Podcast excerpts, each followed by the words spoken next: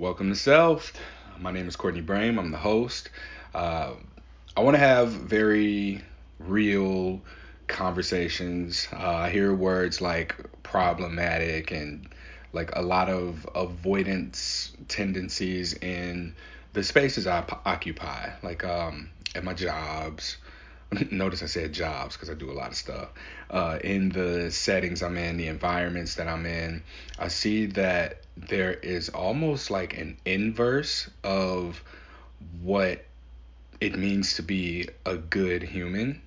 Um, not from the perspective of like calling out injustices, but even calling out injustices has become an injustice, so to speak. So I, I'm micro navigating my way into what I believe is going to be a much larger conversation as I feel called to do this. Like I feel called to talk about um, and present solutions from people about subjects that very much affect people, but we we hear people speaking for those who might have their voices muted but we don't really give these people the opportunity to speak up for themselves because oftentimes what we might think a person needs to support them through a situation or to have supported them earlier in that situation might not even be it, you know? Um, and this is coming from myself who has been running a community space for people who have been navigating herpes stigma.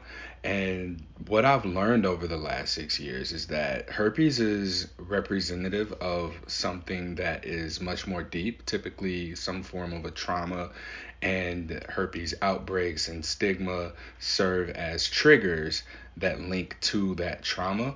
And when we take the opportunity to explore what that looks like, and I mean, that's kind of where Selfed stemmed from. It was like, I began to have much more meaningful conversations out loud to myself um, on this platform, uh, more so than you know talking about herpes because I, I felt like there came a point where this became so much bigger than herpes, but people come to the herpes podcast for herpes content. So there needed to be a place for me to express myself, for me to have this self exploration, this self education. And uh, that's really where the name kind of came from. So um, I didn't expect for it to become something where I'd be having what I like to call cancelable conversations.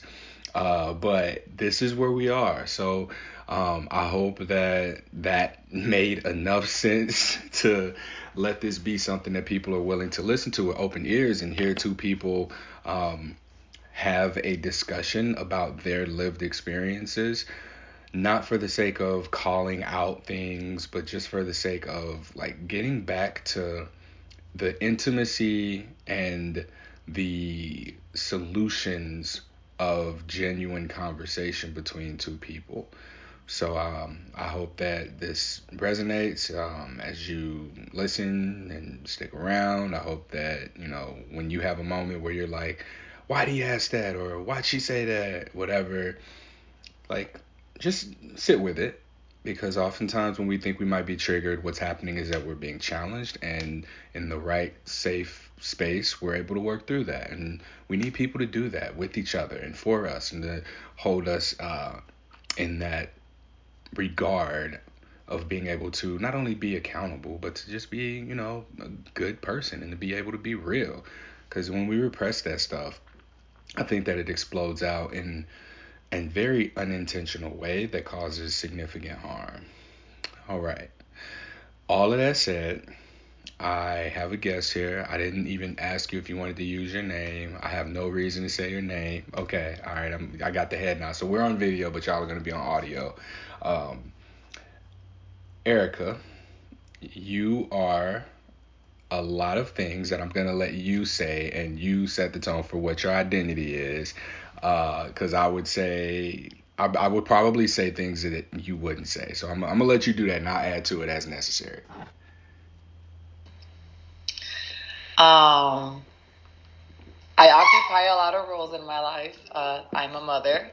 Uh, I'm uh, I'm a mother with no co-parent. I am a full-time employee. I am the eldest daughter out of five.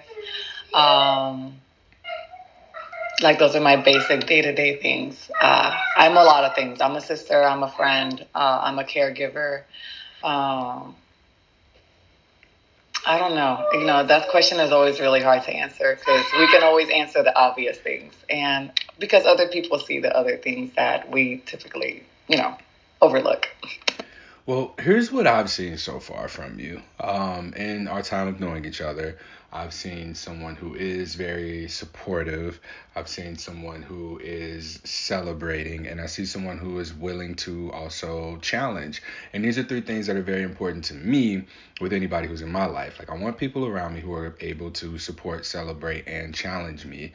And you and I have had real conversations about different types of things. And one of those things has been like, lately these conversations around men and women, uh, masculinity, femininity, and when I talk to you and I look at you, like I think that I witness um, like an embodiment of femininity and expressed in various ways, just with like how you communicate, I would say, and when I ask people like what does it mean to be masculine or when I hear people talk about what it means to be masculine or what it means to be feminine, usually their responses are in contrast to the other. What is masculinity? Oh, it's not femininity. What is femininity? Oh, it's not masculinity. What does it mean to be a man? To not be a woman. What does it mean to be a woman? Not to be a man.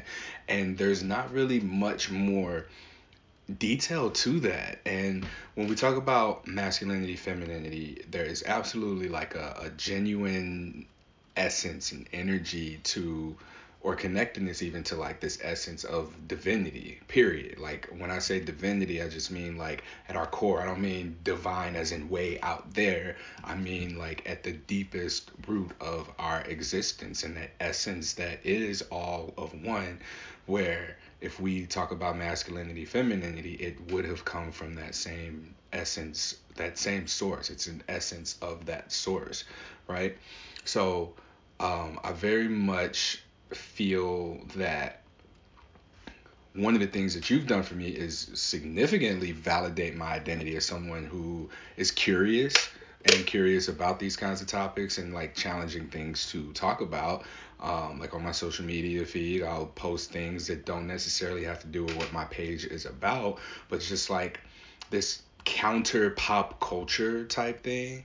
And I see things like um, self care is this, or people calling people narcissists without any diagnosis or details. Um, speaking about what most recently brought this up was this uh, misogyny and misandry. And so that's kind of what got us to sit down and have this particular conversation because I think one of the things that I said was um, how I read it was that misogyny is hate for women, like men hating women. Misandry is women hating men. And as I explored that more, what I learned was that you know, as a man, what I've seen hate expressed as is more so apathy or avoidance. Like, I avoid what I hate. If you're someone who's wronged me in the past, I'm going to avoid you. And that is what I've seen from the men around me who hate a thing. Like, oh man, I hate that. I don't even go there. I don't even do that. Whereas with more women, what I've seen is the hatred for men expressed is closeness. It's like getting more engaged with the thing that they hate. Or even if women hate a thing, like I'll see women who are f- friends on the surface, but be like behind that person's back, oh, I hate that B. I can't stand that B. And it got me thinking, I was like, yo, that's wild because as a man, I avoid what I hate, but as women, they engage with what they hate. And like I've gone on a date with a woman who has expressed like her hate for men. And I was just like, wow, you know, if, if I'm fascinated. If you don't like men so much, like, why are you going on dates? And me being a man, I was like, all right, well, we're gonna be on this date. I know it's not going anywhere, but this was really entertaining, and like I still paid. And I thought about, it, I was like, oh, she will drink your drinks, probably have sex with you, maybe even end up in a relationship with you, probably even get married, but then like just because of that hate, use you, manipulate, or uh, corrupt and try and change. And I don't know what that's about, but um, yeah, these were just like the thoughts. and this is such a long like opening to this because I guess it's been building up inside of me to like really want to engage with real people about this kind of stuff because social media is not a safe place to do it. Like why is it why is it that social media is a place where you cannot engage about real things? You know, it's social media. It's more like compliance media now. I don't know. I don't know. But we can't really go forward without any sort of conflict or uh, disagreement and being able to willingly sit down with one another and like learn from each other from real experiences. I don't want people to filter themselves and say, well, I know not all men or I know this, da da da. But um, yeah, I want to invite this conversation. So, wrapping that up, I want to give you the space to share. Um, we ended up getting on the topic of abuse. Now, I think, uh, or wait, your eyes got big. Is that was that not it, or did I freeze? I must have frozen. I am going to pause this real quick because we are frozen. All right, we had a little setback right there. All right, um, hopefully I'll be able to just roll with it. But um, yeah, we ended up getting on the topic of abuse and like how I don't know that men who hate women abuse women. That would be more of a women thing to do. And I wonder if there's like a wow, I'm saying this out loud for the first time, but I'm wondering if it's like as a result of single women who are angry at past a child's father, let's say son's father, raised son with these traits, and then the abuse goes expresses itself not because that boy grows up to hate his mom and can't avoid her, so he has to engage with her. Like, wow, could that be a thing? I don't know. What What were you about to say? I I, I feel like I just had like a mind blowing moment. it's um, you know, you say things like that, and I always say you the same thing, Courtney. I don't know what you're talking about because I don't. I, I'm a woman, and I don't do the things that you are physically seeing other people you know, you're watching women end up in these relationships with what you're saying, having this very broad vocabulary on how much they dislike men. And uh, I've seen that for sure in friendships. You know, women that will say, you know, I'm friends with such and such and where, wherever, it, and it turns into something else. You know, it turns out that they're like keeping all these things, whatever. With men and mothers and and the dad, like I grew up in a home where it was that was touchy, you know, and my moms might not have been like dogging my dad out, but they definitely talked about the things that went wrong in those relationships. And it definitely impacts, right? How those children grow up. We are definitely, um, that is molding how we view the world and we view people. And we're watching our mama getting done dirty, you know, quote unquote, done dirty by somebody who was supposed to be and the reality is, when those things happen, nobody's talking to the kids about what's happening. Not in a productive way. The parents are all, you know, the adults are in that world. We're having that moment. We're going through this breakup or whatever is happening. And the kids are just there for the ride. Right? So uh, that's why for me, that's important. How I uh, bring that image of the reality is that my, my abuser, not just the father of my children, but my ex abuser, he's not just my ex, he's also my abuser. Uh, and even then, I am very careful on how I communicate that in a way that my children can receive it depending on the appropriate stage that they're in so that they can process little by little. Because I don't I don't want to create that. I don't want to create that thing where now the child is creating this weird toxic connection with their mom based on all of that other stuff that they saw around them. Yeah. Um I and again I just said that out loud for the first time. Like it's just like dots connecting based on what I've seen, what I've heard, what's been shared with me and learning to navigate this stuff because like for myself i was my my mom's firstborn and i've spoken about this on a podcast like i feel like i was my mom's emotional boyfriend growing up and so i got to see how she interacted with men and i had more of the whole picture and know my mom. so I know like her influences on what was going on. I know what she was saying, I know what she was doing. I know I know I know too much. And seeing the way that men would interact with my mom versus how my mom interacted with me, I think like made for a little bit of confusion because to me, what I think was shown to me was like some form of like manipulation. I think this is like called game or having game at this point. Like to be emotionally unavailable to keep a woman is like that's what you gotta do. Like you gotta be emotionally unavailable. And that worked for her because she also had the emotional availability of her son. Like I had to be there. I couldn't leave, right? So she wanted emotional availability from a significant other. It didn't matter if she didn't get it because she had her son who couldn't go anywhere. And I, I think about it like this, like I don't know that um like we when we talk about abuse, I wouldn't say my mom abused me.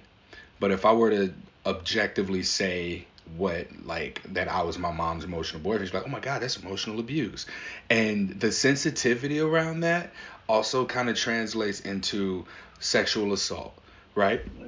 And excuse me, I had to burp. I was drinking this Waterloo water, uh, this bubbly water. I've been on that since I moved to Portland. I gotta get my last little two days of Portland life in before I move back home. But anyway, um, people would like label that emotional abuse and there's a lot of collective sensitivity around things that I think devalues the experiences of people who have actually gone through and experienced what abuse is, right? So people in relationships because a person, you know, just ghosted them, like and you don't even know what reason that they had for ghosting, this person's an abuser. Okay, well, you know, that person probably didn't, but could have died. Does that make them abusive? Something tragic could have happened around them. Uh, does that make them an abuser? No. Like, this might be something that falls under the category of emotional abuse because of the lowered bar for sensitivity that we have nowadays with interacting with human beings. I love all your facial expressions, and I'm kind of like, I know you, I'm on mute. I know that you you've muted yourself so that we don't have like the echoing and overlap and everything, but we on the same wavelength. I, am very much appreciating the nonverbals. Um, but yeah, I, I I'm speaking specifically about this to set it up for you to be able to talk about your experience with abuse because, like I said, like someone could say that my mom abused me because I was her emotional support throughout probably most of my adulthood too, uh, until learning how to set boundaries. Like, hey, mom, we ain't talking about that. We we ain't doing that. Here's what you can do. I give you this advice. Like that's it, right? But from your experience, like if there were a line for people getting accountability held for their abuser, like your experience based on what you shared, you'd be like at the back to someone who, you know, was juggling multiple relationships and the person that she liked just didn't text her back and now she's like, You abused me. Like you would have to be behind that person when you have like a real lived experience. So uh, I'll just like open up the floor for you to be able to speak your as much of what you would like to share, and then I'll just jump in in points where you let me. Yeah. Um, yeah. So let's let's just jump right into it. Uh, and I will say that uh, I I have experienced other forms of abuse prior to my relational abuse with my with my ex husband, but I was at the end of the line for a lot of things, you know, and it, it was pretty crazy. Um, my uh, ex wasn't necessarily he never hit me, you know, uh, so because of different societal norms, cultural things, and the experiences that I had by the time I got to that point in my life, uh, there was a lot. I was young and he was young, and I am the person who I'm not quick to judge somebody for a poor behavior, right? Like an unacceptable behavior uh, right off the bat, right? Like I've always been the person that like I'm willing to hear your story and you know I can hear you out. I can see how you got to places, and It was just very subtle at first, and by the time I was 10 years into it, um, I was in a place where I was just scared to just exist. You know, there was a lot of, um, when I say emotional abuse, uh, I'm not talking about something like you were your mom's partner in life at that time. Uh, it might not have been right for her to lean on you emotionally, um, right? But I wouldn't classify that as abuse. Um, as a, as a mother of kids, you know, that's not it's not healthy, but it, it's not abuse either. It's just probably something that your mom was struggling with and didn't have anybody else to help her out. She did the best she could with what she had at that time, right? Um, emotional abuse in my situation was um, I'm just going to be very blunt about everything. Uh, See, sorry to everybody. You shouldn't have to do that. No, I'm just saying it because I'm I'm just preparing people because I'm gonna start talking about things in detail because I'm not. I can tell my story without freaking out, and I know that sometimes it's important for people who are listening to this to hear those some of those details because it helps perspective. That so is like, so much better than saying trigger warning. Thank you. Uh, there, there's no. You're gonna be triggered if you haven't dealt with your wounds listening to this conversation. So I, am just gonna take some extra time here real quick to like send a lot of love to people who are listening to me about to share what I'm gonna share and understand that if you are in this situation today, right now, that I'm not judging you, you're not at fault, uh, and it's gonna be okay. You know right? you're my only listener, right? I know. Listen, like if one other person listens, to, you listening to me say that means that you will have conversations with other people and you will all of a sudden remember this moment here. That's the point of hearing things being said out loud. Uh, your mind has to create that memory. Um, so when I say emotional abuse, I was in a relationship with somebody who, if I didn't let him fuck me the way he wanted to fuck me, he would still fuck me however he wanted to fuck me, and then leave me there crying, and then not talk to me for two weeks because I didn't give it to him like he wanted me to give it to him. So that is emotional abuse. That's not I sexual now, abuse? It was definitely sexual abuse. The in between time where I'm now searching for you to forgive me for not giving it to you, right? Like I had to spend those two weeks begging for attention. I had to spend those two weeks begging for him to let me back in. I had to spend those two weeks being ignored in my own house in front of my kids. Uh, but still trying to come at me when it's time to go to bed at night. Right. And I was in a place where I was feeling very just low, obviously. Right. I'm accepting these things because I believe that I deserve them.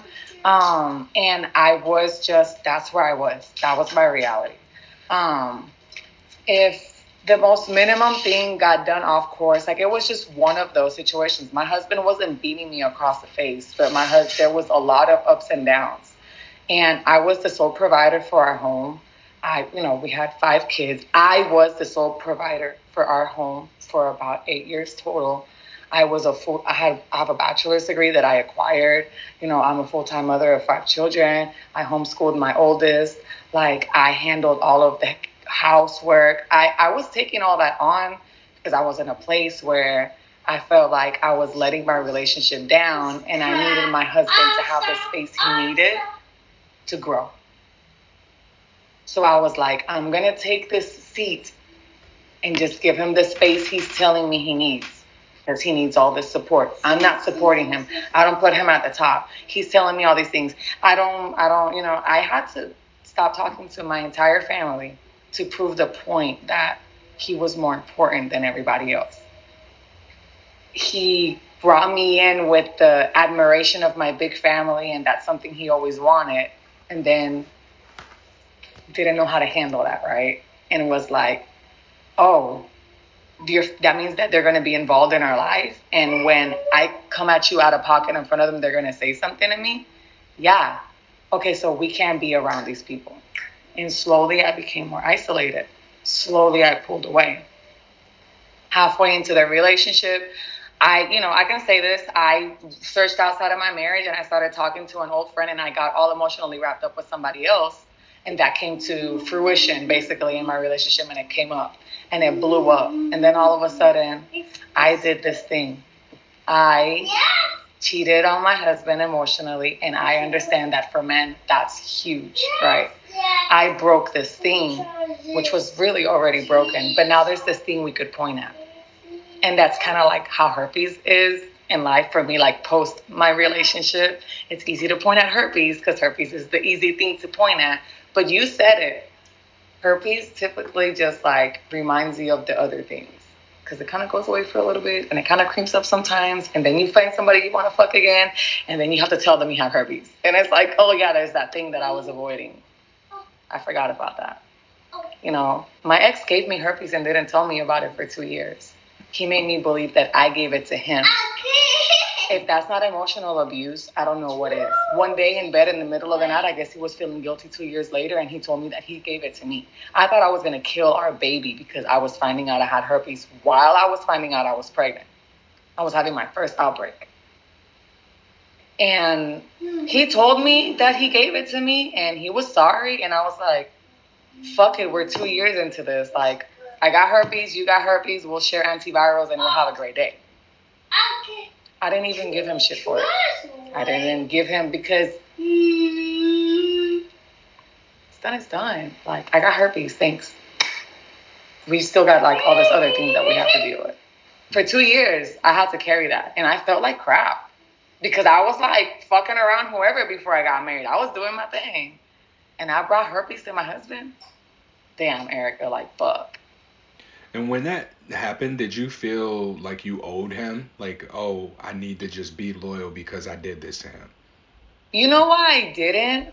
Because he, because I thought that I gave it to him and he knew he gave it to me, Courtney. He was super understanding of me giving him herpes. It's okay. I love you. I forgive you. It's fine.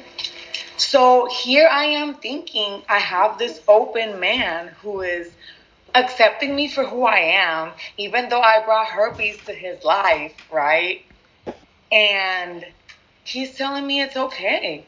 He loved he's not mad at me for it. Of course he's not fucking mad at me for it. He knew the whole time he gave it to me. I found out later that he gave it to other people prior to me who were calling his family looking for him. I didn't know this until 10 years into my relationship with him. Like after, of course, like all these other million things have come up. Like my husband gaslit the shit out of me. Like he would praise me in public and like fucking dog me out at home. You know, he would constantly withhold affection from me and my children as punishment for however the fuck he was feeling.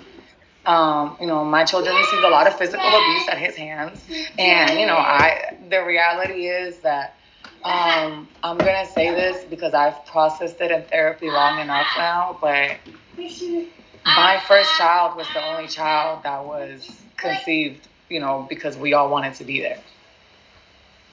Like I had no control of like what kind of birth control I was on. If I tried to avoid getting pregnant, I would get guilt tripped into like, oh, you don't love me Beso, thank you. I needed that. Yeah. Um, like he would guilt trip me and like he would make me feel bad. Like, oh, all of a sudden you, you can't just take a you, you can't take a chance with me and have another baby. No, motherfucker, we have three. I've had two miscarriages. You still don't have a job. Like we're in an apartment living with your mom. No, I don't want to take another chance with you. I need a break. I'm tired. What do you mean? And he would make me feel bad. And like withholding emotion, ignoring me, you know, kind of like, you know.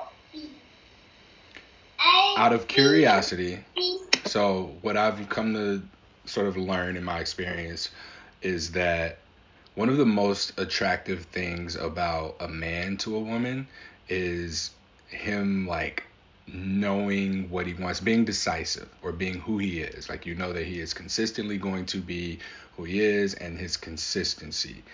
I ask this because I want to know if that reigns true in your situation. Like, was it that he knew who he was? Like, what was it that attracted you to this person? So, we were really young. I'll say that first. Uh, I had, you know, I, I was in a new city. I wasn't also planning on being with somebody long term. I was enlisted in the military when I met my ex. Um, so where I was was supposed to be like a pit stop town until I left basically in the military. Um, when I met him, I'll say this, Courtney, like, I take you for who you are. Like, my husband had no car. He had a job. He was on probation. You know what I'm saying? Like, because he was, you know what I'm saying? Like, he was on probation. Like, and you know what? It wasn't even that. Like, it was good, but all of the things that encompassed him, like, I remember sitting in my car one day, like, when we were still getting to know each other, and I was like, wow, you're so amazing. Like, he was, we were just talking, you know, we were talking about life, and we had very little life experience. We were 20 and 19 and 20 years old, you know, but he was talking about his hopes and dreams, right? Everything he wanted to do. And I just like ran with it. I was like, oh, he sounds very confident. Let's go with that. And I don't know what to tell you. I this was one of those moments where we used the condom, but it didn't really work out, and we just kind of went for it. And I was feeling like really safe and secure with him. And I used to go with my intuition with that. Like if I felt it in my gut that I was good, then I was good. And he created that environment for me. I will say that he firmly believes that he is who he presents himself to be. Like, I don't think that he's not who I fell in love with. I think that I see that uh, there's a lot more that needs to be done there, and I'm not a therapist, right? Like, I've had to just learn that the hard way. I, I can't fix him. Uh, and when I would try to verbalize, uh, he wasn't decisive. I saw hope in him. I could see the dream that he had, and I'm like, you can do that. He was talented, right? My husband is super, ta- ex-husband is super talented. He is into music. He's super intelligent. We had similar tastes. You know, we shared a lot of similar interests. Either we shared a lot of similar interests or he was pretending that we did. I don't know if he was lying then or he's lying now, but either way, he was lying. Like, and you can only hold up that front for so long, right? And then we had a baby like quick. Like I got pregnant and I was like, fuck it, I'm having this baby. I'm not going in the military. And he was a fucking awesome dad. All of a sudden, I'm like, okay. But then things started to go astray, like bad. Like I would come home and the kitchen was clean, everything was done, everything was perfect, and then all of a sudden, I feel like he got tired. Uh, things weren't going good. He lost his job and he was starting to have to confront life. And I was seeing that he was seeing that I was seeing that he was, I wasn't prepared for this. I know. And I also know, obviously, I know his life story and I know how he got to where he is. So I can't fault you for that. So I'm looking at him and I'm like, we can grow through this. We're young, right? We have time to grow up. It's to be fine. He seems like he's receptive to us growing together. So we can do this. Because I'm the type of person to get help. I'll go get a therapist with a quickness. Where's the first fucking free therapy so I can sign up? Like, my therapist is about to go on maternity leave, and I'm like, girl, who's your replacement? Like, I, I, I understood from a very young age that if I have that resource, I should take advantage of it. I, I tried to go through church. We were in some fucking wild ass church and there were elders and all this other bullshit. And I was, you know, was the submissive wife and I'm following that fucking track. I went to elders and I got, you know, I we ended up leaving the church. My husband was like so outraged for me like asking somebody outside of our house for help. It was that kind of situation. We're fucking up. You're beating our baby, like you're falling apart. You're fucking raping me on a regular basis and you don't think we need help? Courtney, there were men around us to hold him accountable, but nobody knew what was happening. And then when I spoke up, I got shut down. You got shut from down. all angles. Okay, I was about to ask who shut you down. Like, there was no way for me to markers. nope, we're just gonna take a quick nope, nope, pause, nope. I love you, but no, we're, we're not doing that. Here, Oh, have- oh, oh, he got markers. All right. yeah, pause. Okay. Um, I tried to get help in ways that he wouldn't feel like I would. I wasn't judging my husband, right? Like I was telling him, "I see you. I see you struggling, bro. I'm gonna cry. I was like, I see you struggling. Like, you're having a hard time. Let me fucking help you. You don't want me to help you? There's like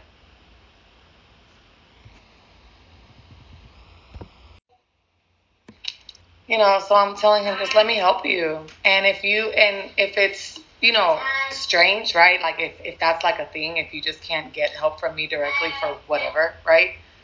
We had a long line of people that were like more than willing to jump in. Um, right. But he just wasn't open to that. He, he, he for whatever reason. I mean, I, I know for a lot of reasons, but you know, even at that point where I'm coming home and we're looking at our less than one year old baby bruised up because you can't even handle getting through a fucking like meal with a fucking baby. Like that's how much you're struggling. Like I see you.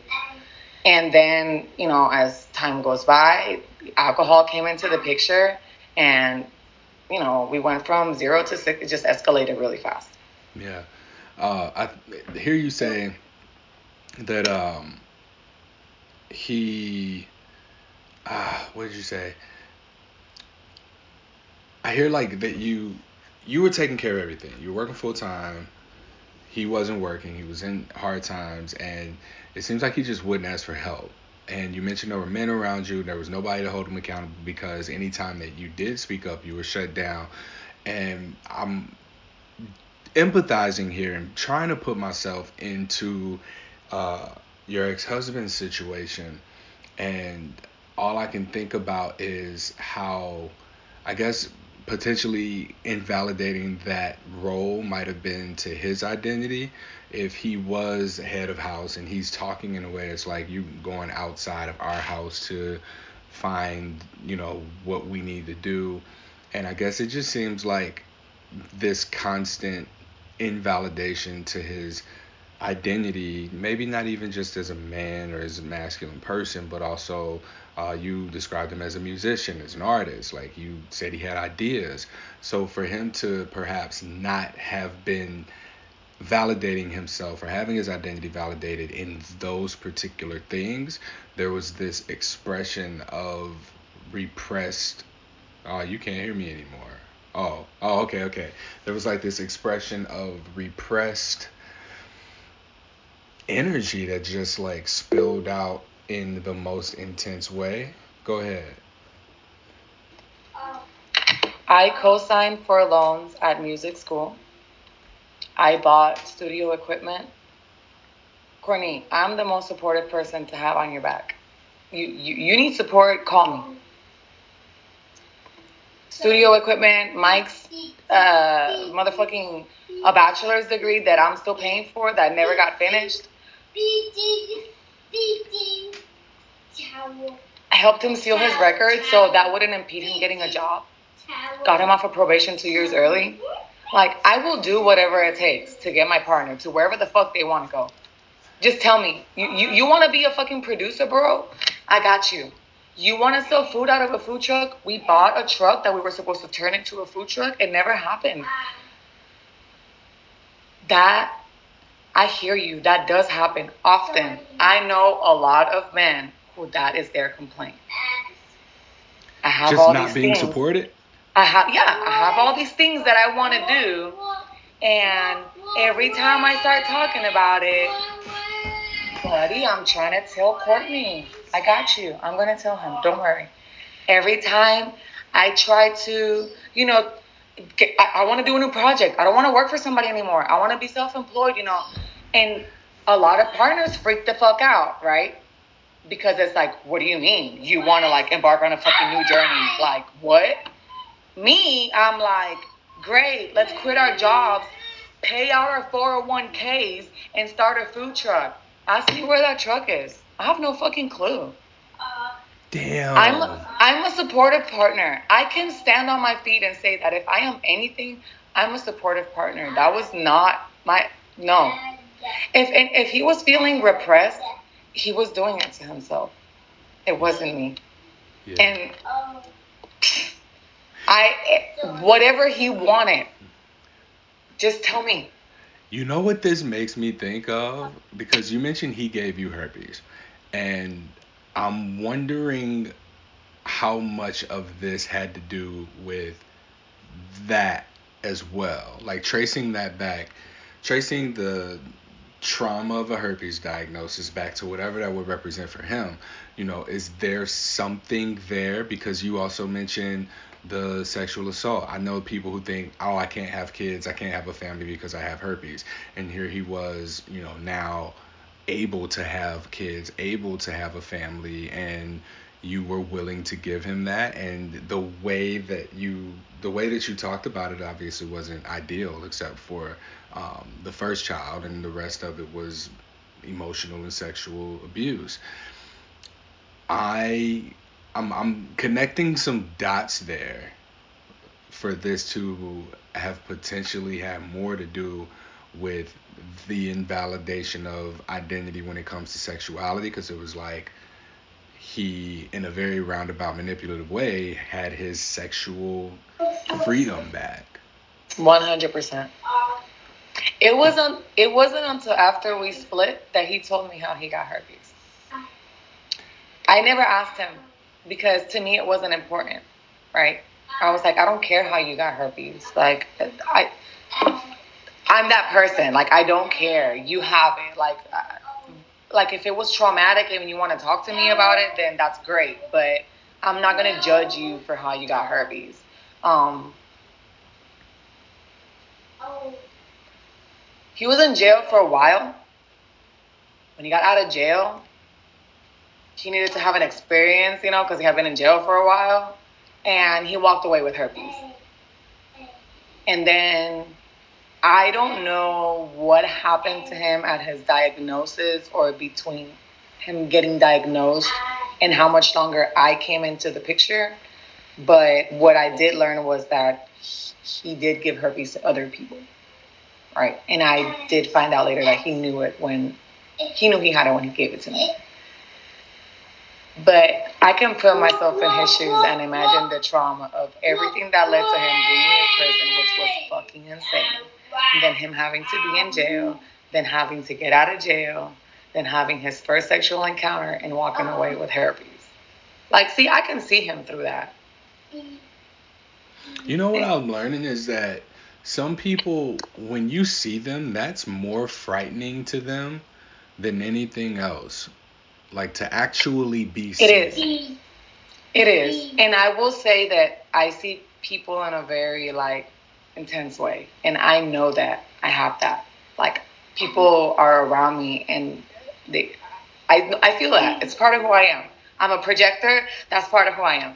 I see people. I see people strongly and I can't help it. That's just how I am. It's part of my energy. It's part of my aura. Um and I know that he felt like I have to give her herpes because she's not gonna stay with me and give me all these things. I know oh, that. That's deep. Yo, that's what do deep. I have to offer her? I'm on probation. I don't have a car. I'm living with my sister.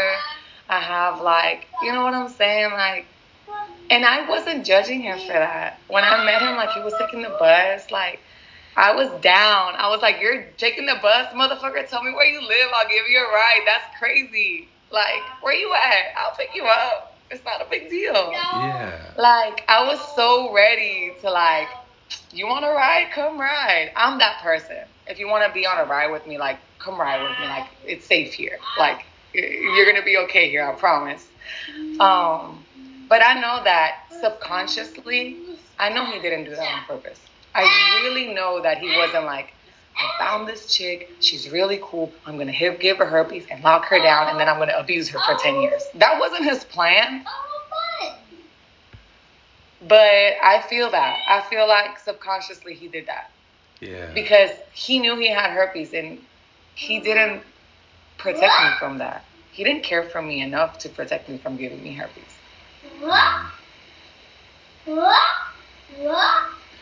And this has been going on since y'all met. You've had five children, uh, all by him, right? Yeah.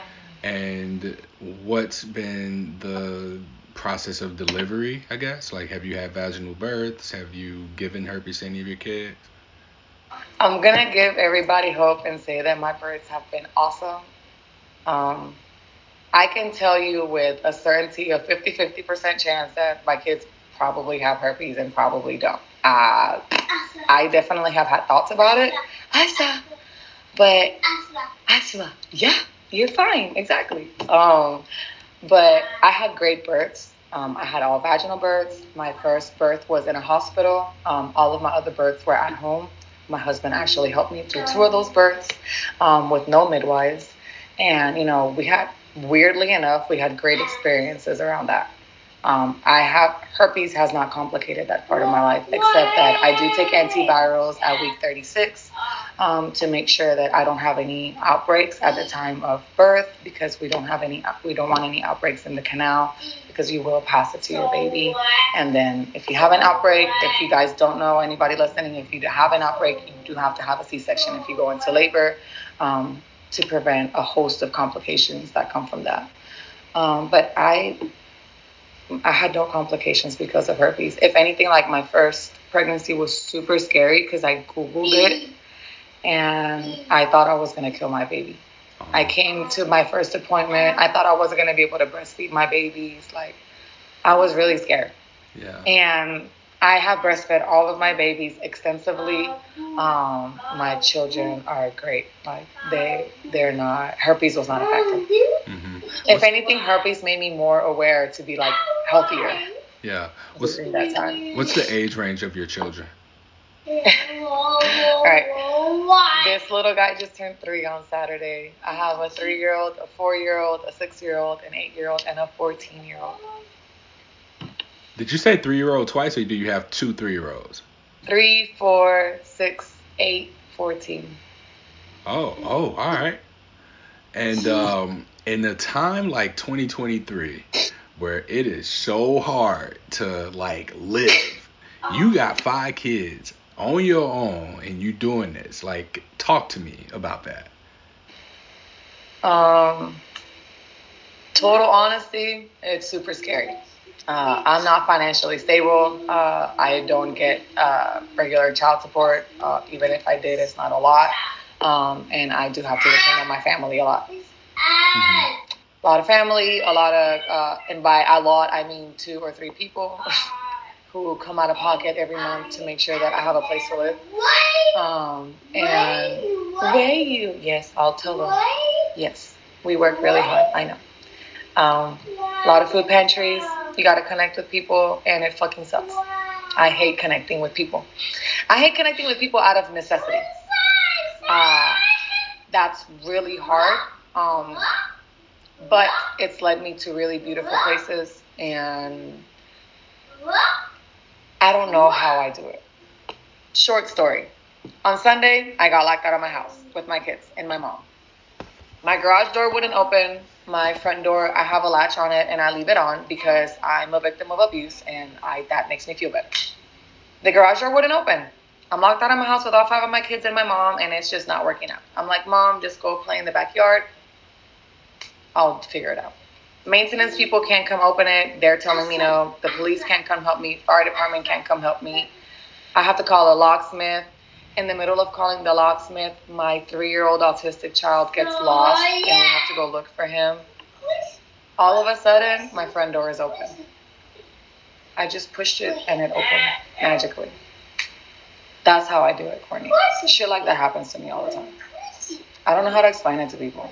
I literally don't know how to explain stuff like that to people.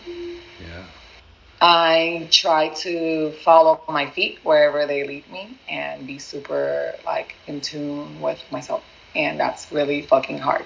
I have to not be scared to get fired from my job to put my emotional and mental oh, well-being before my job, before, you know, my kids go first. Like I have to take a leave of absence from work. I'm going back to work on Thursday. No idea how it's gonna go. I honestly like whatever they decide to do with me, it'll be fine. It'll be fucking scary, but it'll be fine. But the reality is that I'm at that point where I'm willing to like, no. Eh, I don't know how I do it, but I know that I do tell people all the time when they try me. I'm like, I know you see me. I'm five five. I'm just standing here by myself, but I'm not alone. I'm never alone. And the people that come at me, I don't have to spend time hating them or being angry or like wishing them ill will because I'm taken care of no matter what. Like I'm carried. And my ex-husband, who spent 10 years abusing me, I have never wished him ill will, and I still don't. Because the world deserves to have him at his whole beautiful self. So do my kids, and so does he. I deserve to have a fucking co-parent that's on the same page as me. My kids deserve to have a dad who's a whole entire person, who's healed and full of love. And if he can't give them child support, at the very least, he could give them love. They deserve that, and he deserves that. And we, as the world, deserve to have him be healed and whole so we can experience what he was brought here to give us. It makes me think when um, when you prioritize the needs of your spirit, the needs of the body take care of themselves. Uh, the the door story that's wild. like I get you you can't explain it, and some things just happen that way. Um, I've had various experiences of just like leading with my own intuition as well and it working out for me. And i wish that people were willing to go into the depths of healing that have to happen. Like I, it's not a necessary um, it's not a luxury. It's a necessity. Like we have to heal. I think that right now a lot of what healing is is go to therapy pay for a therapist self care, buy bath bombs, buy this, pay for that, but so little of it is really actually being able to be with the hurt, the pain, and then be willing to heal with it. And people just don't do that. I think we're very disconnected from higher power and what we would pray to and you know just whatever that thing is that grounds and connects us to source or divinity, whatever it is that you want to call it, God, right? I think that we're very disconnected from that and very connected to the algorithm, and people just really don't know how to lead with their intuition to prioritize the needs of their spirit and just trust that the body needs are going to be taken care of. I I'll tell him. Thank you. Uh, I think that religion and the way that it is perpetuated in the United States makes those things very confusing. Um, Where are you from? And I'm from Puerto Rico. Okay. And even back home, Catholicism is like harsh. That's the thing. That's what. He agrees. I'll tell him. I'll tell him. Um, Catholicism is what colonizers brought to us, right? That's what that's what they brought. They brought Catholicism, Christianity.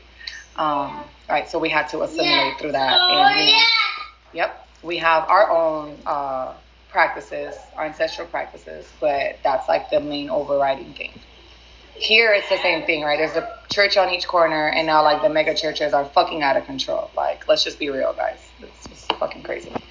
Um, but I will also say that lack of it's not that this is hard or that it's expensive or that time is a resource that we don't have.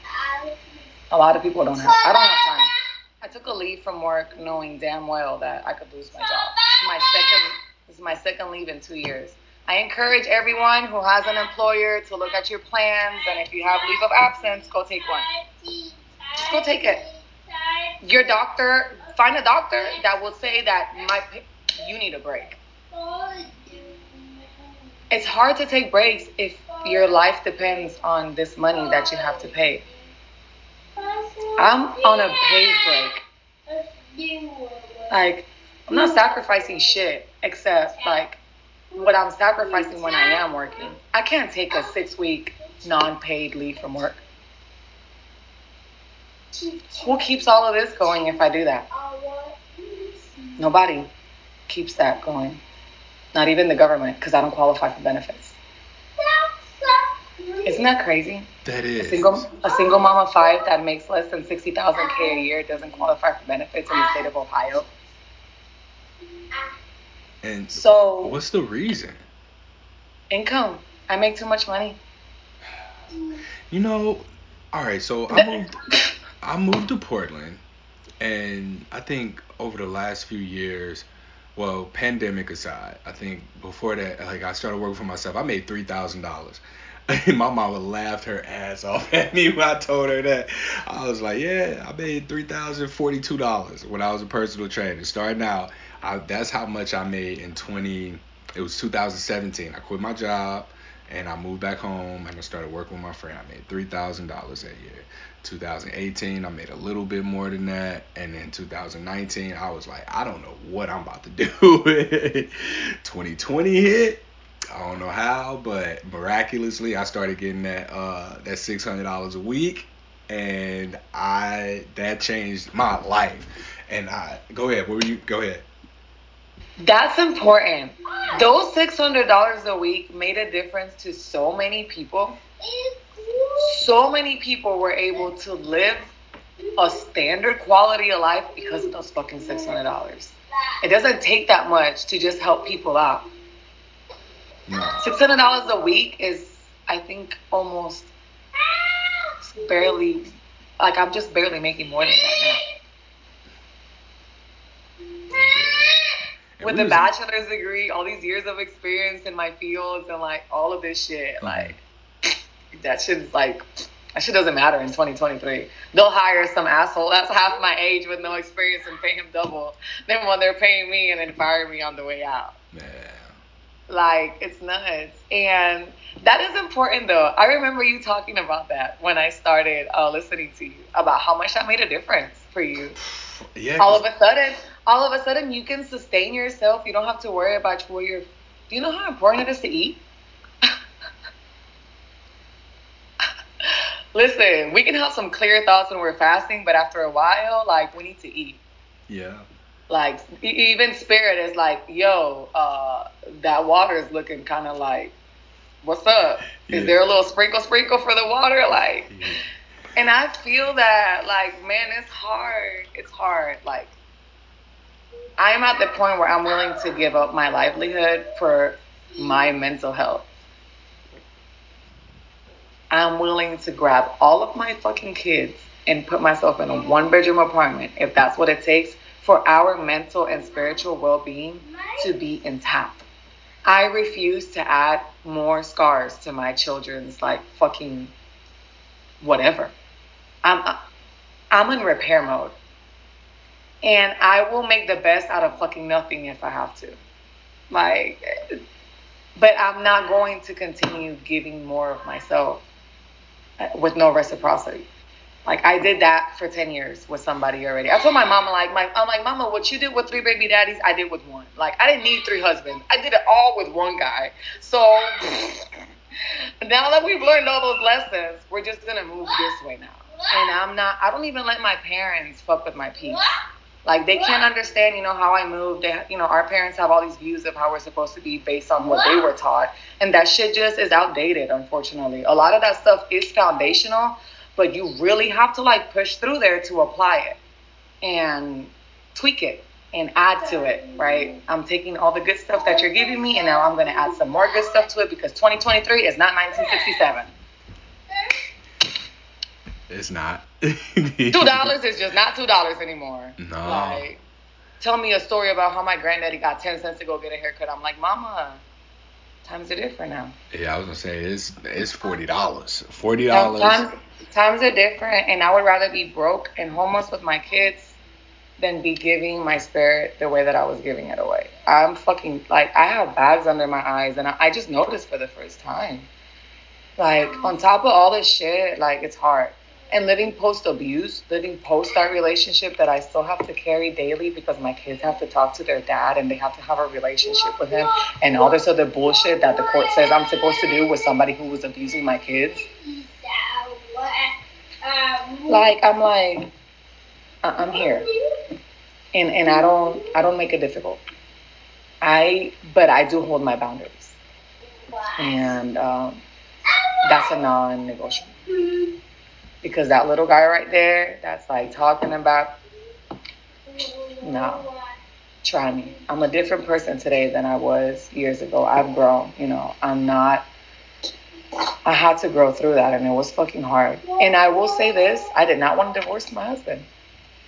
I thought that if we spent like three to five years living separate, you know, but like in the same, you know, separate but together, I believed we could do it. I was like, three to five years, babe, it'll be fine. It'll be fucking hard. But imagine what we could do if we took the time to just like pump the brakes a little bit, pour into ourselves what we've obviously not been pouring. Like, I think we got this. But we have to be willing to get help. Like, I jumped straight into therapy as soon as I left my husband. All right. Let's let's real quick. Let's let's touch on something real quick. Because Do it. You I'm, I'm, there's a line between being naive and then being faithful or hopeful. I'm sorry, having faith, being hopeful.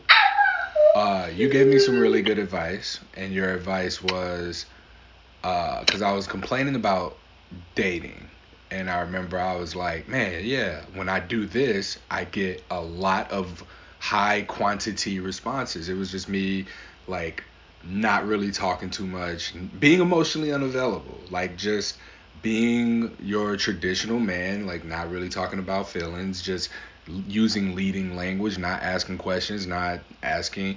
And that was really working for me in dating.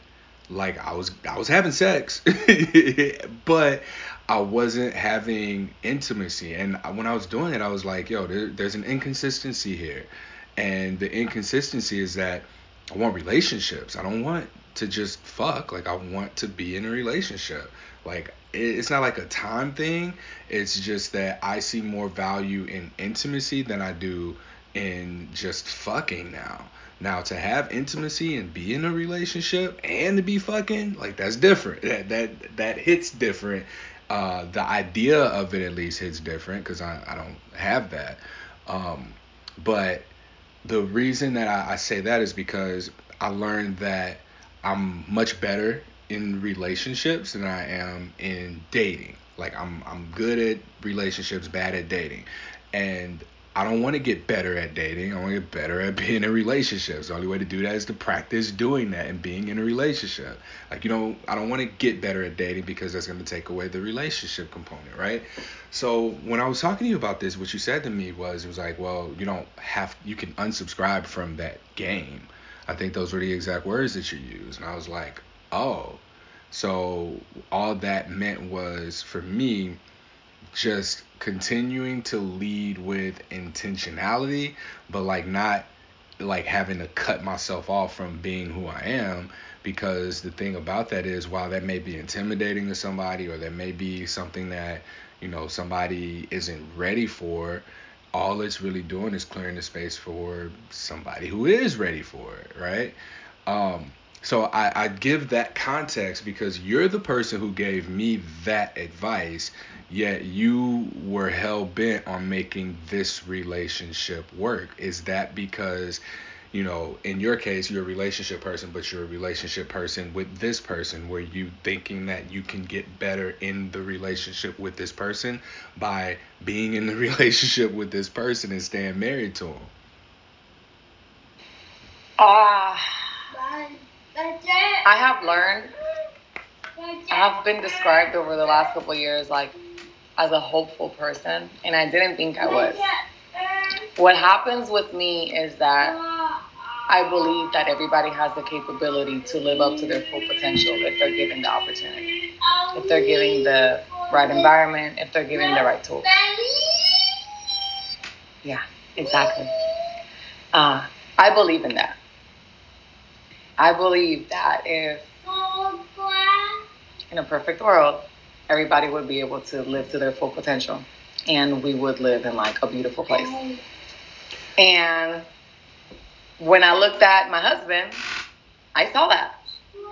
That's just that's a gift that I have. I can look at you and I can see you past this moment. Way out there. And I see you here and I can see you there. And I'm like, wow, that's beautiful. but I can see that. I can't you can't fuck I can't fucking see it for you. You know what I'm saying? Like and when I was seeing my husband in those moments, was very receptive to that idea. It only lasted three weeks. It took him three whole weeks of being like, I can't pretend anymore. And like the fucking psychotic behavior started, right? The stalk, because now we're separated. now I had left the home, and then I had to leave without anybody knowing I was leaving. It got to that. So I ran away from my home in the middle of the night with my kids. it was that situation. It was escalating, and that's where we were going. So I was like, no, you're not gonna kill me. You you you're not gonna be drunk and being crazy. Eh, no, we're not we're not doing that. I've seen enough lifetime movies. Like I know where this is going. I don't have to pretend like I don't know where it's going. You know what I'm saying? Like that was I couldn't. I now had the man that was supposed to be my safe place threatening me with a fucking knife in my house. So I had to make a choice. And even after I made that choice, I could still see him. It only took three weeks. It all fell apart. I mean, it was the longest fucking divorce ever. It took us two whole years to get through it. So many DCF, Child Protective Services, psychological evaluations. Like the trauma that the split was, I don't know if it outweighs the trauma that it was in the relationship. All that to say, I was naive because I loved him. Um, but I did believe in that naivete thought. I still do believe that that could have been possible. I just, my rational mind is there and my intuition, I can now listen to it. I can now connect my rational mind to my intuition. I no longer feel like those two things are separated. So those two things can be real. I can have all this love for him and I can also rationally see that he's not good for me and decide not to be in that relationship anymore. I tell my kids all the time, you know what? Don't ever let a fucking marriage certificate or you telling somebody you want to be their girlfriend or their boyfriend today stop you from saying, I changed my mind. I don't want to be your boyfriend or girlfriend anymore. Sorry. I have, this is a discovery process. I now have new information and I have made a new choice and I changed my mind. You can literally change your mind whenever the fuck you want. Who told us we had to stay in these crazy psychotic relationships with people? I was lost driving the other day and I refused to pull over. And I was like, Erika, you're 35. Just fucking pull over. For the first time in my life, I had to pull over. I gave myself permission to fucking pull over. You can give yourself permission to break up with somebody who doesn't work who doesn't work with you. Something crazy doesn't have to happen for you to say this isn't working. We don't need to wait until it gets to a knife in your face. I knew it the very first time I came home and I found bruises on my kid. But I was not in a place in my head and I didn't have the right people around me to give me the support that I needed and that we needed to see that this isn't gonna work and it's okay. Y'all don't have to be together because y'all have a fucking kid together. Y'all can just decide not to be together and figure it the fuck out. I didn't have to marry him and stay with him for all those years, but I was fucked up. I was fucked up from trauma. I, you know, I experienced a lot of fucked up things when I was a kid, and I didn't get the right support I needed to heal from them. Nobody taught me how to be in healthy relationships. Oh, you're finally coming to say hi. Oh shit. Oh hey. Hi. Nobody ever taught us how to be in healthy relationships. And according to this day, we still don't have a good example in our family of what a good, healthy relationship looks like. My grandparents are the only ones, and they don't count because they hate each other. They're faking it. So, what model for a healthy relationship did you have? I guess growing up or in adulthood, who did you learn to be in relationships or who did you learn how to be in relationships from? I learned from my moms and my aunts. Um, my mom and my dad split when I was two. they, I was really young, and my stepmom came into my life when I was four, and she helped raise me. And my mom remarried shortly after, and I had a stepdad for like seven years. Um, those relationships were okay. I was little, you know, as I got older, I saw the cracks. And then my parents just kept getting divorces, and some of them got remarried multiple times. Oh, we got very interesting reactions to that because, like, my parents have never been in the same room except for like when one was picking me up or dropping me off to the other one, and I thought this was normal. Like all no, like mine, both of my moms have only been in the same room together over the last 15 years twice. You're so cute. I know. This is my son, Courtney. Here, since nobody else can see him. Go, baby. Um, and my mom's, like my stepmom was with my dad for 13 years. My dad was a habitual cheater. And that was not known until later on, right? It came up. It came up like that. And he wasn't very emotionally available to us. We had to ask what his mood was before we went to go talk to him. We didn't have to, but we felt like we had to because we knew that we would like pay the price out. Like temperature check, bitch. Like how's daddy feeling today? Do we have a chance to go to the movies or do we need to wait until tomorrow to ask? And you know what I'm saying? Like I don't want anybody to think that I, it was bad. It was bad, but it was bad in the normal ways that it was bad for us in those times. Um, but they were not healthy relationships. yeah. My moms both accepted a lot of shit from their partners. Uh, they were both in abusive relationships at one point or another. Uh, and I got to see that. You know, when you Um, always, when you said moms, I always thought that you you were just raised by a lesbian couple.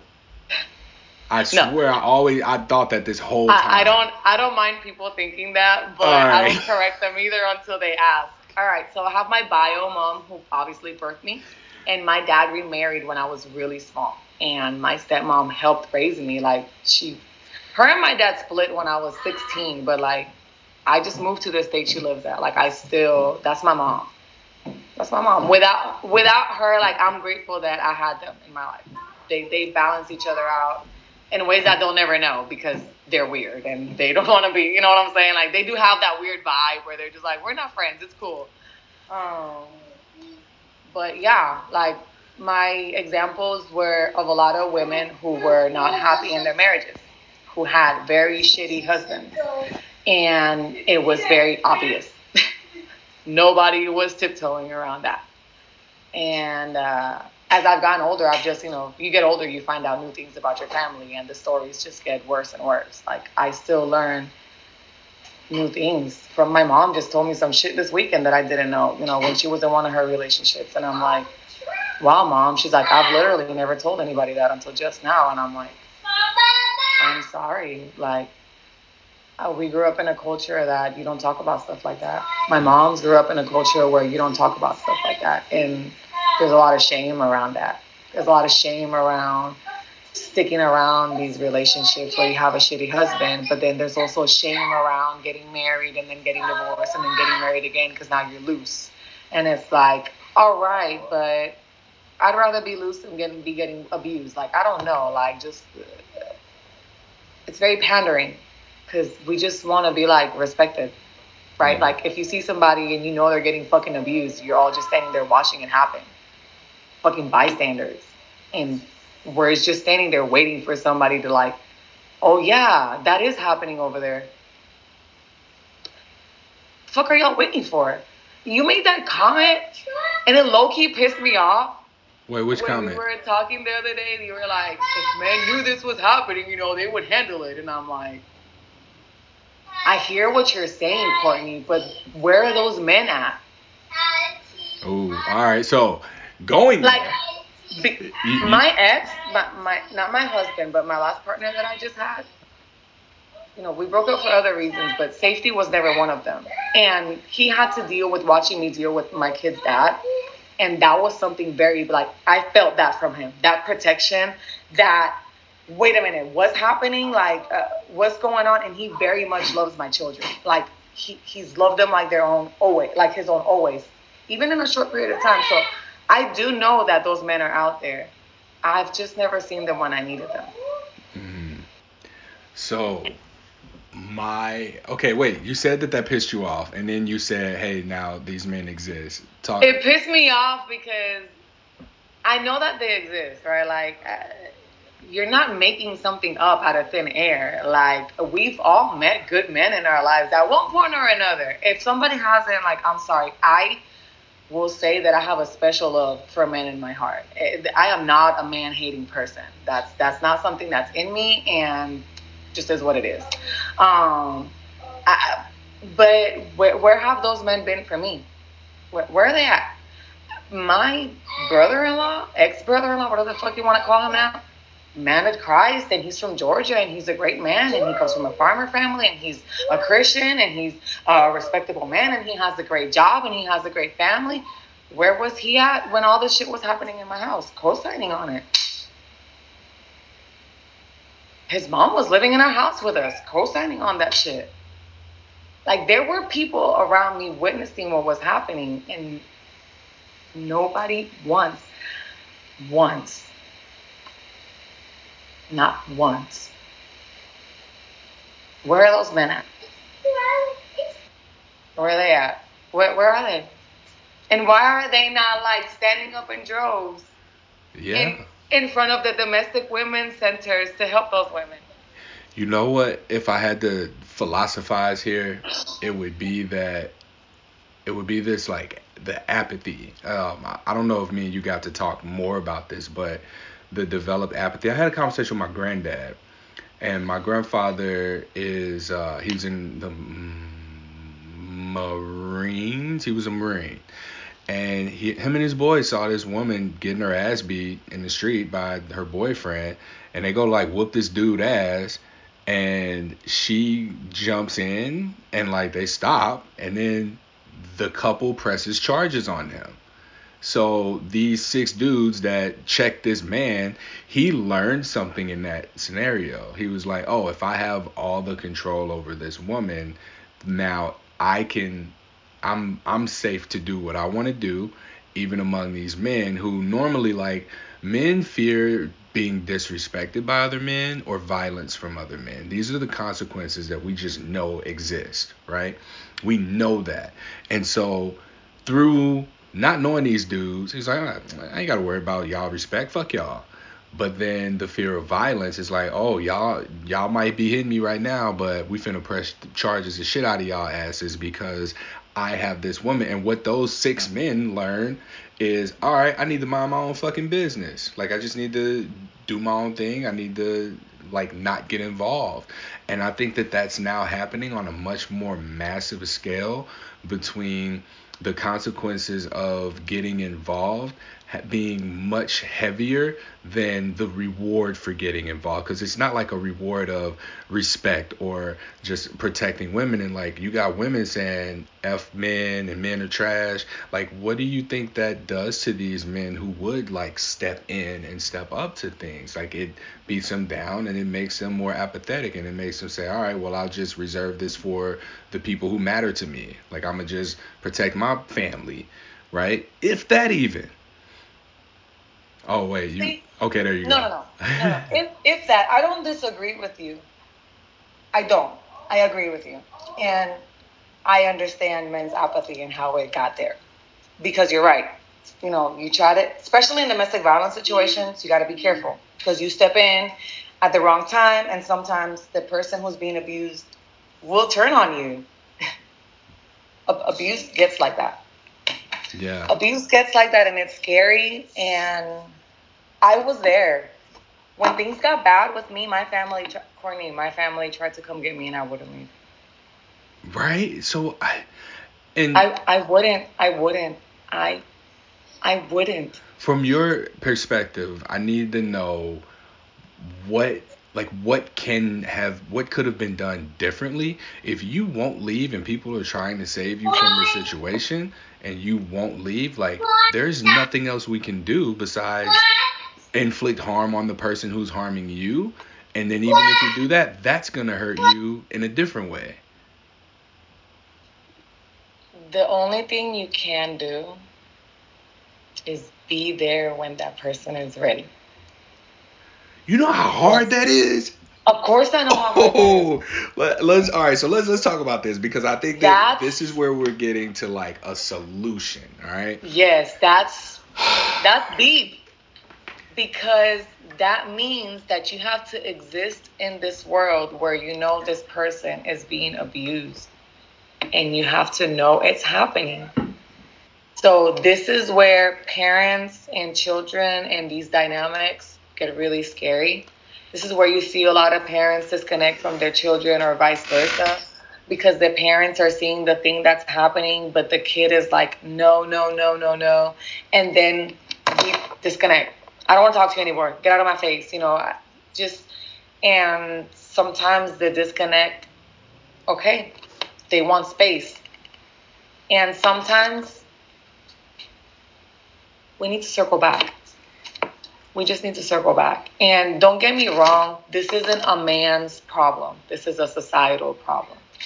Right? Like, um, like society created the construct that created the apathy that men have experienced when they try to get in and then they don't receive the support they need when they're trying to support somebody else. I have a counter argument for that. Because Go. we say that society created these men, but men created society, and the society, like having gotten to the point where it's at, would arguably be on men not being what it has historically meant to be a man, to be in your values, to hold true to that. And we look at masculinity and it's supposed to be like the pillar of the structure, the stability, the safety. Like the masculinity represents the safety and the femininity represents freedom. So creating a structure of safety for femininity to be able to run free within the protection of that which is masculine, right? So the cycle of abuse to me, if I had to, because I'm a very self accountable person. If I do something, like I take ownership. Like that's how I've been yeah. raised by not just my family, but like being part of a team. You know, we win together, we lose together. What was my role in this? We ask these questions, we watch the film, we study uh, what it takes to get better, and we look at what we were doing wrong.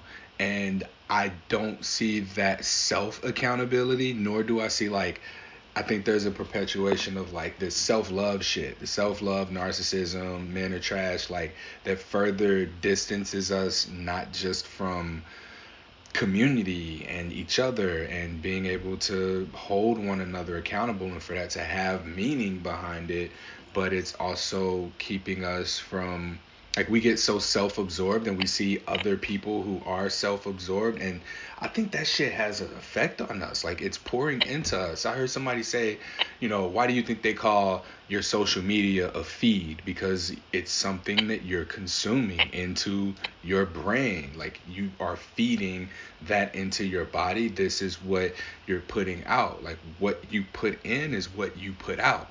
So these TV dramas and like the stuff that's on the porn, the sex, the, all that kind of stuff consistently like I looked up and I don't see much family stuff on my feed and family is something that is very much a priority to me right now.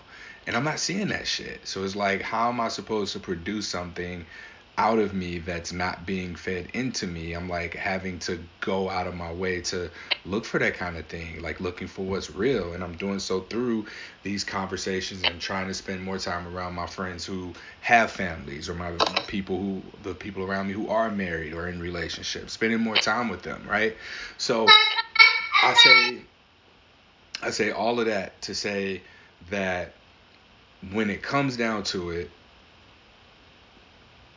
the lack of accountability, the lack of a code, because like I think I said this in the last Selfed episode. I think this is gonna go on something positive for positive people because we talked about herpes so much.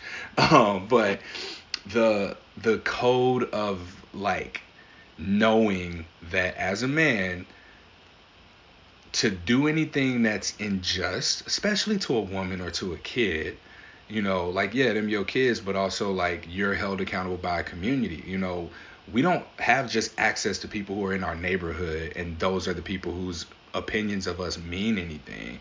It's now a global connections and like different cultures do things differently. And when those kinds of things like leak into your own area everyday life you start to do things in a way that kind of jumble up communication and what's okay what's not okay. And it's gotten to the point where lines are so crossed and intersecting that it's easy to just be like oh well maybe i just don't understand and it's not worth me trying to understand. But this is where i come from. This is where this is how i am. This is who i am.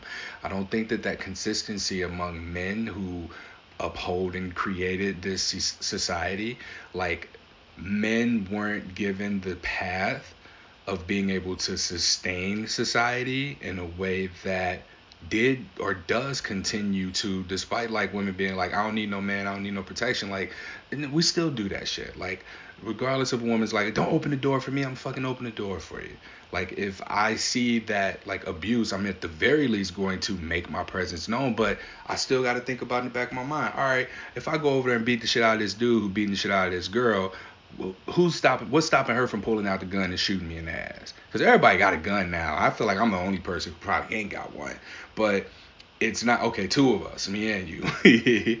But um it just feels like it's so unsafe to be a man not just in the sense of like not being supported by the person that you might even be protecting but also from the other men around you who like yeah the the apathy thing. Like the apathy has spilled out from men are trash men ain't this but i think it all started with boys being left in the dark by men to transition from being a boy to a man to a husband to a father to a contributor to society. I don't know what the trajectory is, but like that pathway has been broken because now we got boys just aging and now we've got like grown boys doing boy behavior in adult man bodies and that manifests itself as you know without that leadership without that guidance they got to figure it out on their own and through figuring it out a lot of people tend to get hurt so i don't blame society i, I blame us i blame this lack of self accountability i blame what? lack of accountability from other men because we just don't have that anymore. Like when I was on when I was on a team, when I had football team around me, like we did we made decisions that were in the greater good of something more. We don't have that no more. Like ain't nobody on the same page of what we're working towards. Uh you said a lot. I'll say that when I say society, that's what I meant right? The people around us, how we've gotten to this point as people. Um, you said you did say something I want to touch on the social media thing and your feed and your all the shit you are seeing versus what you want to see. I just had this conversation today with somebody because I have somebody in my life who has a partner who's having a really hard time seeing himself reflected in his surroundings. And he's struggling with being a co parent and all this stuff. And social media is really fucking weird. I personally have like curated my Instagram, for example. Instagram is my resource for where I go to like my parenting stuff, my self help stuff with my anxiety. Uh, the people that I follow uh, that are people that I follow on my spiritual guide, on my spiritual walk. So I've curated my Instagram page to be like my newspaper. I feed it what I want to see. And the things that I don't want to see, I just, even just fucking clicking on things on like social media tells the machine that you were interested in that. So I've had to like learn all those icky ways because my phone is my thing. That's where everything else is. And that's where I connect with other people because pandemic, everything else, right? So my Instagram page no longer fucking stresses me out. It used to. I just went through my fucking list one day, Courtney, seriously, and I unfollowed anything I didn't want to see anymore. If I don't fucking know you, you're not following me either. Like my page is mine. I literally treat my Instagram page like a living journal. You know, like this is where I'm like keeping track of so many things in my life. So no, no, I just looked at how long we've been recording. It's been an hour and a half. Okay. That's so, amazing. No, no, this is amazing. Like, and I, I feel like, you know, it may f- seem as if we didn't really talk about, you know, any particular thing, but I think that this is kind of like revving up the engine for what's to come. Um, yeah. And yeah, like who better to do this with than somebody who one has the experience, but also like I think trust my intention with this enough to be challenged or to challenge even me. It's like people don't fucking challenge me on stuff, and it's kind of like, all right, like I, I'm doing something wrong because no one is saying Courtney dot dot dot. But then I come to realize like I've just been losing followers, and after like supporting people with herpes and whatever mm-hmm. support has been given and i don't know. I don't know what it is. It can be a combination of things but it's like all right like if i did something talk to me but people don't do that people just unsubscribe i'm taking care of my mental health this is self-care uh. i've learned that when okay you're not the only person that i've connected with solely online like that's a weird quirk of mine uh, i don't know what it is but I connect with people online. If I'm following you, like I found your page because of the herpes, right? I found Courtney Brame for I pulled up the herpes stuff and that's how I found you. And then like I stayed for everything else, like really like I, like you said, you know, come get what you want and then just go. But then like you started to move past the herpes thing, and I was like, oh, this guy has some cool stuff to say. Like I'm interested in hearing his point of view. Yeah, like wow, oh my god. And I know I've told you a million times. If anybody's gonna gas you up, it's gonna be me. Like I fucking love listening to you. Like your point of view blows my mind. I don't get to. I had a lot of guy friends when I was growing up, but I don't have a lot of guy friends now in my adult life. So I don't get to hear those point of views from people outside of my circle uh, you know, it's interesting, it's valuable. Like, uh, hello, uh, I'm not here alone, you know, and I value what you have to say. Like, I'm like, oh my God, you know, that was fucking awesome. I'll be listening to you and I'm like, oh my God, I gotta take notes. Where's my pen? My fucking brain is exploding. Like, you know, uh, it's very validating. It's weird. I feel good hearing you validating yourself on your podcast. Like, I'll be like, man, he like really had that moment there. Like he really broke that down. Like it makes me happy to, you know, see you like processing all that shit. And it makes me feel good to know that you're out there in the world trying to push that forward. Thank you. So seriously, like fuck. Uh, there's no best if anybody's gonna gas you up, it's me. I fucking love like listen, if you're doing something right and you're like, I'm like, bro, like go fucking do it. What do you need me to do? Just tell me I'm there. I got you. Like and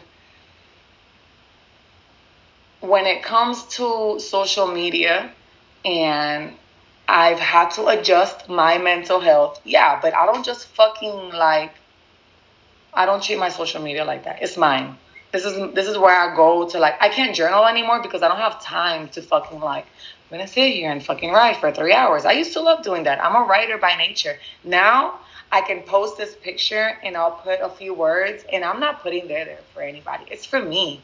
That shit will pop up six months from now and a year from now. I can't track what I'm doing a year from now, but this motherfucking app does it for me.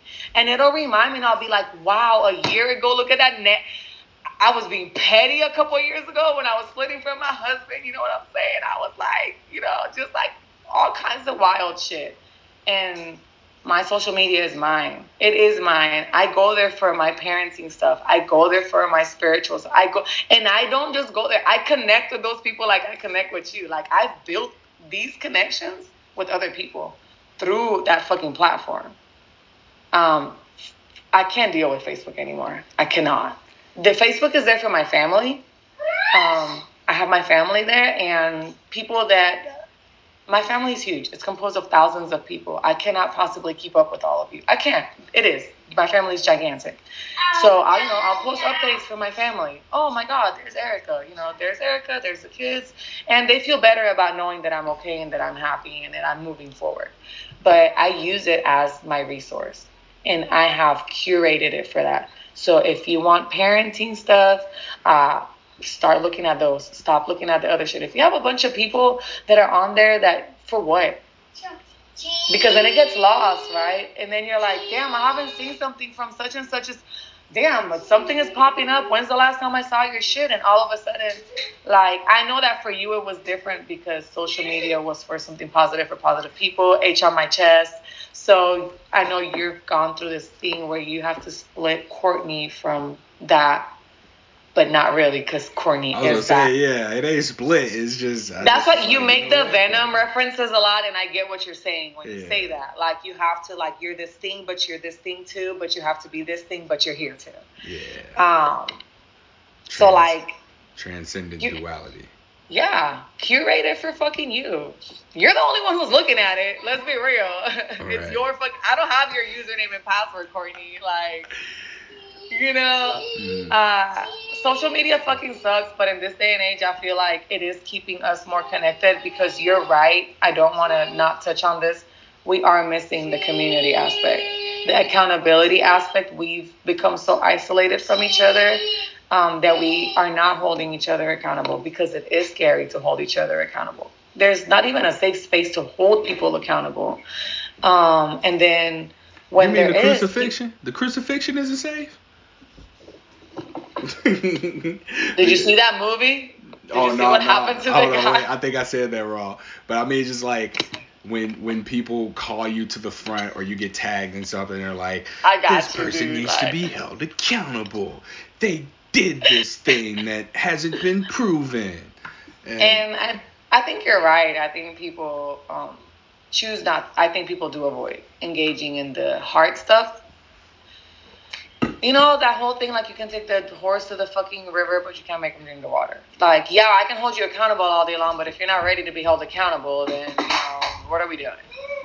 Oh, let's just throw you in jail. Oh, that's gonna be fucking great. And we all know how that goes. And just like a lot of other things have had the bar lowered on them, uh, I think even the word accountability has. You know, what does it even mean to be accountable? People just say, hold so and so accountable. You need to be held accountable, but I'm not going to do the emotional labor. And it's like, what? That you you negated the statement. So now this is no longer valid. So hold me accountable for a thing that I did that I have no idea that I did or that it even wronged anybody. And again, it like devalues the experiences of people to where their voices are unheard. And I'm hearing like from a secondary mm, tertiary voice or source that this thing happened and it's like well all right can this person talk to me? Like no you you need to be accountable for what you did and you need to sit in your emotions and I'm not gonna do that.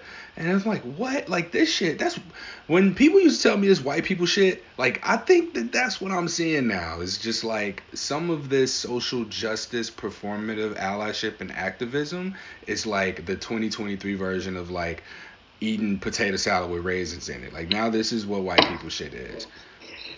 And it's horrible, right? Because all of this shit that is the shit that is affecting people, right? There's always something that's distracting, and it's fucking sucks that even this has been turned into a fucking shit show. Mm-hmm. Even activism has been turned into a thing. It's it is performative is like to put it light because the damage that it has by performing you know the what what's happening while you're performing the people that you're perf- supposed to be like performing four. For to help them.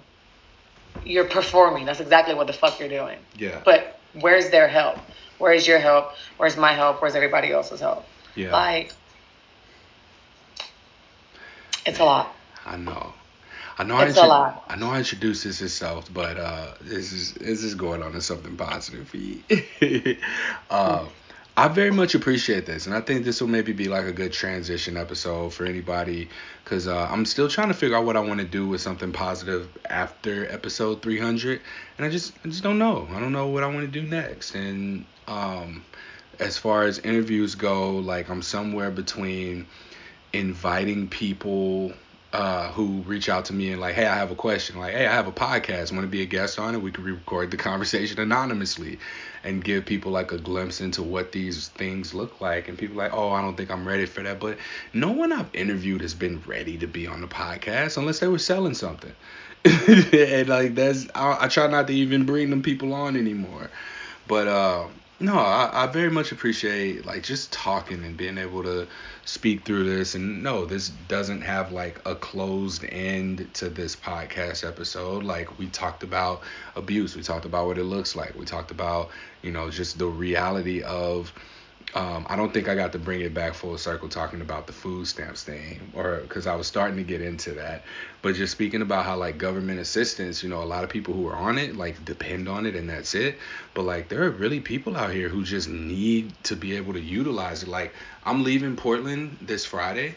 Um, today's Tuesday. I'm leaving Portland in three days, and I don't need food stamps anymore, and I'm not gonna have my health care benefits anymore. But like it served its purpose because I was able to get here, I was able to start working, get a part-time job, I was able to get that $250 a month to be able to buy groceries, feed myself, and feed myself like a good quality of food, um, while working toward getting to a point where I can take care of myself. And I'm so grateful for those programs because of that. And yeah, there's people who take advantage, but it sucks that like you as someone who just needs that little bit of extra help don't meet this requirement and therefore can't get it. That, that's what I wanted to make sure to just like touch on because I, I hate when I don't get like finished complete thoughts because I hate when people do that to me. But uh Erika, yeah, we we had a we had a uh, hour 41 minutes. So uh, is there anything you want to leave me with or anything that you haven't said that you want to say? Um, I think like the most important thing, not the most important thing, but if I had to close with somebody with with something, I would just reiterate what I read what I said the first time, right? Um, abuse looks really different for everybody. Um, it's gonna be okay. If you're still there, um, reach out for help. It's there. Uh, the national, what is it? National hotline for abuse. I actually reached out to them. Um, and if you're not ready, that's okay. Yeah. Um, I want everybody to remember as well that we're still in a pandemic and people are locked in their houses with their abusers. That's really fucking scary. So if anybody was wondering what the correlation was and the higher rates of everything, uh, the community failed all those people too. So we need to like remember that the internet is great, but we're all like neighbors to each other. We're all living in a real world outside of our phones, in relationships um, that are not so great. And it's okay to check on each other. And, you know, we can't like be super judgmental either. Uh, it, it is what it is. We all make choices, and sometimes we don't know why we make them, but we make them and we're there. And we just want people to meet us where we are without like making us feel like shit about it. Okay. And that's not just for like victims of abuse. That's just for like people in general. Yeah. You know. Thank mm. you. That's it. Thank you. All right. Um, and one of the things Erika said was, uh, yeah, you may want to save somebody from their abuser. Um, and the important thing is to just be there when they're ready, as hard as that can be. Like I, I, I see it, I've been there, and it's a risk. Um, the risks may not be worth it, but it's all a matter of what aligns with your values. And I mean, for people who, you know, are identifying as what it is to be a man, you know, part of that is being able to assert that dominance and violence if necessary, um, being a dangerous person who is capable of mitigating harm, you know, where you can, you know, use your discernment. Of course, like, yes, it's it's so tricky. It's uh, it's hard. We can't say exactly what is no. going to happen, but I mean, it's going to require the men who are there to be men to the men around them and build community so that boys can be put on the trajectory of going from being a boy to a man to a partner to being a father and also being able to be a contributor into society. And I think that that is something that's necessary for us to get to a place where society can be a safer place, where there's also with the correlation of more safety, the more freedom we have. because I think that that's really what it is. The more safety we have, the more freedom we have, and people think, you know, maybe the more freedom we have, the more safety we need, and that's not how it's gonna work. So it really does start with us. It starts with us being disciplined, consistent, and trusted. There's definitely a major wound uh, in the trust in the men or masculine energy, and uh, the only way to really heal that is to heal that. Like um, somebody I listened to on YouTube, Till Swan said, healing is just doing the opposite. The thing that caused you pain, the thing that hurt you, you have to do the opposite of that, and that's how we heal. So that concludes this episode of Something Positive for Positive People, even though I opened with Selfed. Please like, rate, review, share, subscribe to this podcast. If you made it this long, God bless you. I, I appreciate you so much. But this is a sneak peek into what the conversations are on my other podcast, Selfed. If you want to check that out, um, yeah, I'll catch y'all next time.